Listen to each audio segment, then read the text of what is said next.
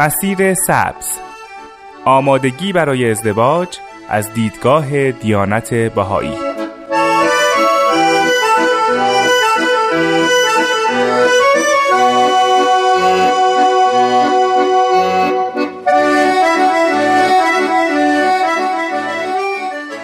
شنوندگان عزیز درود به شما. نیوشا راد هستم و با چهاردهمین قسمت از برنامه مسیر سبز در خدمت شما هستیم. همونطور که می‌دونید این برنامه می‌پردازه به مفهوم ازدواج و دیدگاه دیانت باهایی نسبت به این مقوله رو مطرح می‌کنه. این جلسه هم در خدمت جناب احسان رحیمی هستیم و از نظرات ایشون در این باره بهره مند میشیم. با ما همراه باشید.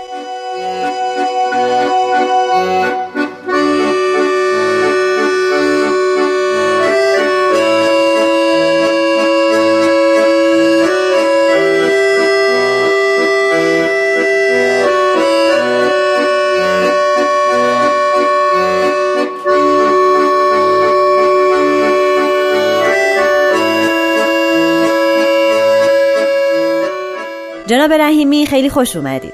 خیلی متشکرم.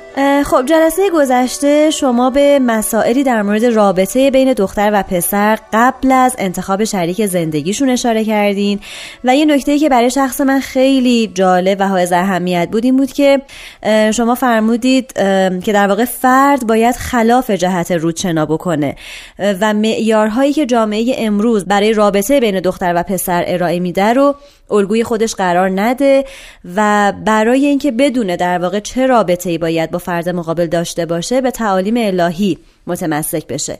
که البته این کار اصلا کار آسونی نیست و ممکنه که مورد تمسخر بقیه هم واقع بشه. ولی نکته مهم این هست که از این موضوع نترسه و با شجاعت توی این راه استقامت و پایداری داشته باشه. خب حالا جناب رحیمی ممنون میشم که در مورد سایر ملاک هایی که توی این رابطه ها از اهمیت هستند برامون توضیح بدید. بله کاملا صحیح فرمودید. اتفاقا اشاره هم میفرمان هست ولی امرالله بعضی ممکنه تمسخر بکنن ولی بعضی منصفین و افراد بی تعصب و وسیع النظر هم هستن که تحسین می‌کنن. درسته. و ما اینو دیدیم. نکته دیگری که در این روابط شاید بشه مد نظر قرار داد این هست که اگر یادتون باشه ما یک اصولی رو کلا برای ازدواج در همه مراحل و تا آخر زندگی در حقیقت شمردیم به اتفاق. بله. از با الهام از تعالیم دیانت بهایی. یکی از اون اصول این بود که فرد باید در حقیقت هم محبت الهی داشته باشه. یعنی محبت الهی که در محبت به مظهر ظهورش تجلی پیدا می‌کنه داشته باشه. و هم خشیت الله داشته باشه که این خشیت الله هم در حقیقت ترس از خدا عرض کردم یک نوع ترس عاشقانه ترس از روی شناخت ترس از اینکه نکنه محبوب من کاری کنم که راضی نباشه. این, این نوع ترس هست. یک ترسی که همراه با بینش و دانش و شناخت و عشق هست. بنابراین عزیزان ما دخترها و پسرای عزیز ما وقتی که این ارتباط رو با هم دارن در جاهای مختلف و دوش دوش هم دارن خدمت می‌کنن باید توجه داشته باشن که این باید همراه با خشیت الله و عشق الهی باشه. به خصوص وقتی که علاقمند به هم میشن خیلی مهمه که فقط ناظر به عشقی که به هم پیدا کردن نباشه. چون در این عشق به قول جناب دکتر داوودی در یکی از تقریراتشون تحت عنوان دین باید سبب الفت و محبت باشه و الا خب بیدینی بهتره. به مناسبتی اشاره میفرمند وقتی یک دختر و پسری عاشق هم میشن سعی می‌کنن همدیگر رو به طرف هم بکشن.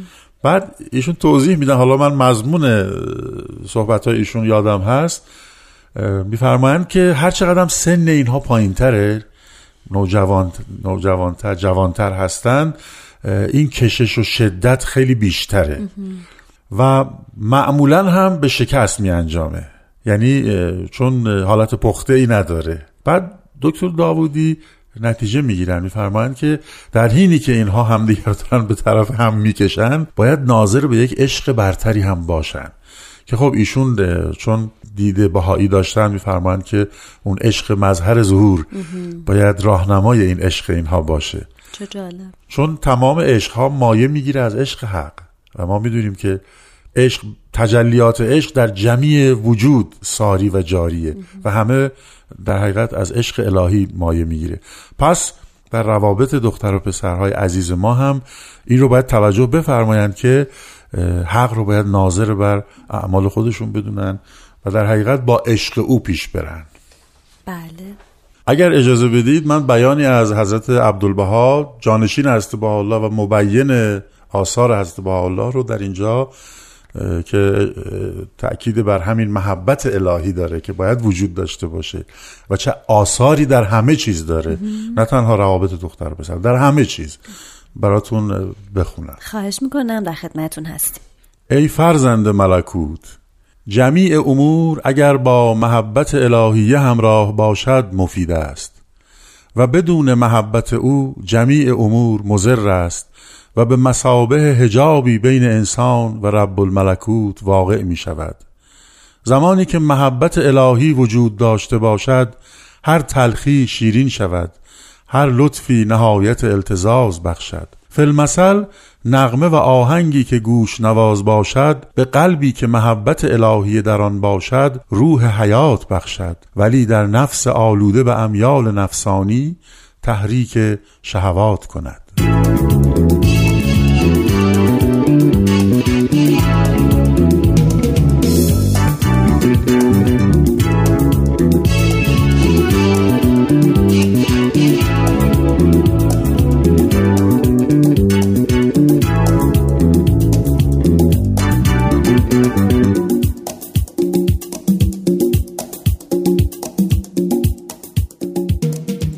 دوستان عزیز با دومین بخش از چهاردهمین قسمت برنامه مسیر سبز در خدمت شما هستیم خب جناب رحیمی در قسمت های قبلی به دو نکته در مورد روابط بین دختر و پسر قبل از انتخاب شریک زندگیشون اشاره کردید آیا نکته دیگه ای مونده که در این قسمت بخوایم در موردش صحبت کنیم؟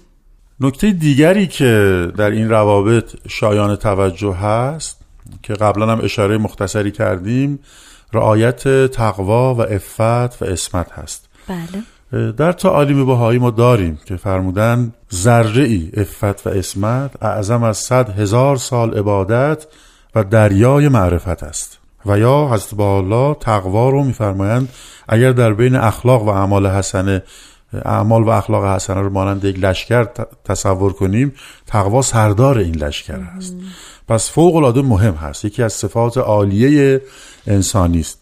بنابراین عزیزان ما در روابط خودشون این رو باید مد نظر داشته باشند که همونطور که عرض شد باید پرهیزکار متقی باشند. البته در جایی میفرماد این به معنی این نیست که جوان بهایی باید خشک و عبوس باشه. نه. در یک جایی میفرمایند هست عبدالبها تر روحانی این تعبیر رو به کار می‌برند. یعنی حالت اعتدالی هست. یعنی در عین اینکه انسان ارتباط داره ولی منضبط روحانی هم هست. درست. دارای خداوند رو ناظر می‌بینه. عشق الهی حاکم بر اون روابط هست و تقوا بر اون روابط حاکم هست. منتها خیلی جالب هست که در نصوص بهایی حتی مصادیق این افت و اسمت رو هم گاهی فهرست فرمودند. بله. اگر اجازه بدید بنده چون این نصوص طولانی هست فقط فهرستوار بعضی از این موارد رو عرض بکنم خدمتتون. خواهش می‌کنم بفرمایید. توضیح میفرمایند که این افت و اسمت و تقدیس و تنزیح و کلا با شعون و مقتضیاتش که عبارت از پاکی و تهارت و اصالت و نجابت هست مستلزم حفظ اعتدال در جمیع مراتب و احوال هست. از جمله از نظر وضع پوشش و لباس ادای الفاظ و کلمات استفاده از ملکات و قرائه هنری و ادبی و همچنین احتراز از مشتهیات نفسانیه و ترک احوا و تمایلات و عادات و تفریحات رزیله مفرته که از مقام بلند انسان بکاهه. و همچنین اجتناب از اعتیادات مختلف به مواد مخدر و یا سایر مسکرات. و یا آلایش های مزره و رعایت ادب و اخلاق در جمیع شون این مصادیقی رو که ذکر میفرمایند از جمله جالب است بدونیم که حضرت شوقی ربانی در یکی از آثارشون به نام ظهور عدل الهی که خطاب به بهاییان آمریکا و همچنین کانادا است اونجا فصل مبسوطی رو به تقدیس و تنظیف و تقوا و افت و اسمت اختصاص دادن. و این نشون میده که این اصول عام و برای همه فرهنگ هاست و سبب سلامت ازدواج و خانواده هاست. اگر اجازه بفرمایید یکی از این نصوص رو من عینش رو زیارت بکنم. خواهش می‌کنم بفرمایید. در مورد بهاییان میفرمایند که چه هنگام معاشرت و مراوده با افراد جامعه بهایی و چه در تماس با اهل عالم باید تقوا و تقدیس را سرمشق روش و رفتار خیش قرار دهند. تقوا و تقدیس باید در کلیه شعون زندگانی پیروان این آین چه در سفر و چه در حضر چه در مجامع و کلوب ها و زیافات و چه در مدارس و دارالعلم های آنان به نحو اکمل به تمام معنی منظور و مراعات گردد. خیلی ممنون از شما دوستان عزیز. میریم یه استراحت کوتاه می‌کنیم و برمیگردیم.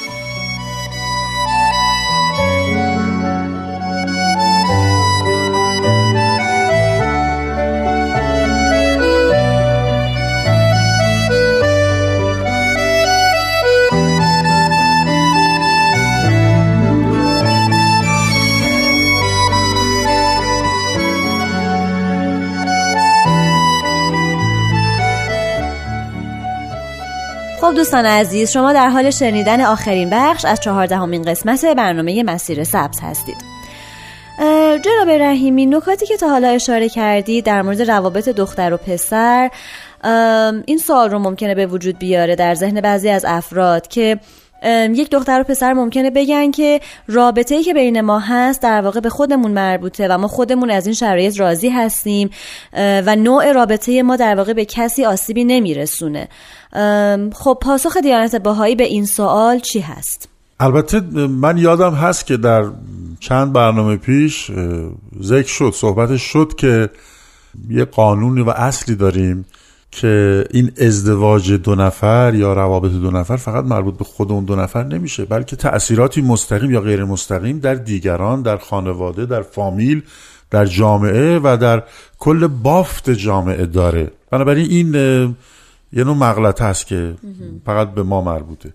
اما در این زمینه حضرت عبدالبهای بیانی دارن درباره مفهوم آزادی و اقسامش که خیلی جالبه. منتها من خیلی خلاصه عرض می‌کنم مضمون اون رو. میفرما آزادی سه قسمه. یه قسم اینه که آزادی الهی است. یعنی خداوند آزاد مطلقه و یفعل ما یشاست. آنچه کند او کند. کسی خدا رو نمی‌تونه مجبور کنه. یک نوع آزادی دیگری می‌فهمم آزادی اروپایی اسم می‌برن. این لفظ خود لفظی است که خود حضرت عبدالبها به کار بدن بله. آزادی اروپایی هاست. و اون اینه که انسان هر چی می‌خواد بکنه به شرطی که به دیگری ضرر نرسونه. و بعد میفرمایند که اما یک نوع آزادی دیگری هم هست و اون اینه که انسان در تحت یک سنن و قوانینی از این آزادیش استفاده می‌کنه. و اون به این معنیه که میفرمایند نه تنها فرد نباید به دیگران آسیب برسونه بلکه به خودش هم نباید آسیب برسونه. یعنی این نوع آزادی در حقیقت آزادی آزادی که در دیانت بهایی مطرح هست این هست که فرد نمی‌تونه به خودش هم ضرر برسونه. درسته. یعنی در حقیقت اون دو عزیزی که میگن مربوط به خودمونه بله از جهاتی مربوط به خودشونه. ولی باید طوری باشه که ضرر به خودشون نزنن. و ضررهایی که ما داریم می‌بینیم دیگه. علائم این بیماری های مختلف مادی گرایی رو که ذکرش کردیم مثل سرطانی به جان عالم افتاده ما داریم ضررهاشو می‌بینیم. بنابراین خیلی خوبه برای همه که از آزادی استفاده بکنن آزادی وجدان هست آزادی فکر هست و خیلی چیزهایی که در آثار باهایی توضیح داده شده منتها در تحت سنن و قوانین و انضباط اخلاقی باشه که بعدها اسباب پشیمانی و ضرر و زیان برای خود افراد و جامعه بشری نشه. و اما در این مقوله خب نکات زیادی میشه مطرح کرد ولی به طور کلی میشه گفت از هر نوع رفتاری که سبب تحریک قرائز در حقیقت نفسانی بشه باید خودداری کرد. و این بسیار در آثار بهایی و سایر ادیان هم اومده.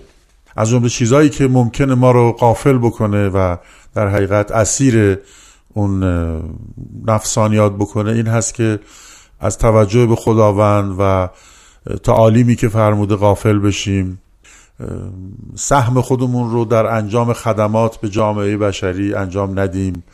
تنبلی و کم تحرکی و عدم اشتغال به کسب و کار مناسب و یا عدم تحصیل علوم و فنون و هنر و چون این مشغولیات انسانی اگر در حقیقت به اینها نپردازیم اینها باعث میشه که اوقات ما به امور دیگری صرف بشه در امور دیگری صرف بشه.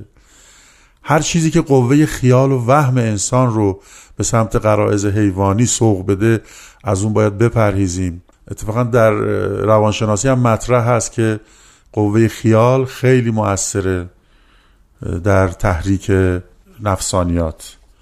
از جمله در کتاب سایکالوجی تودی عنوان شده هرچه انسان بیشتر صحنه های زشت رو تصور کنه بیشتر به امتحان میفته به هر حال در این روابط به نظر می‌رسه دختر و پسر باید از امور صحبتها کارها و عواطف و احساساتی که همدیگر رو به امتحان بندازن خودداری بکنن جلوگیری بکنن تا مسیر صحیح رو برن که اگر قراره یک روزی به ازدواج منتج بشه و اگر احساس کردن که عشقی نسبت به هم در وجودشون شکل گرفته این عشق به سلامت به مقصد برسه.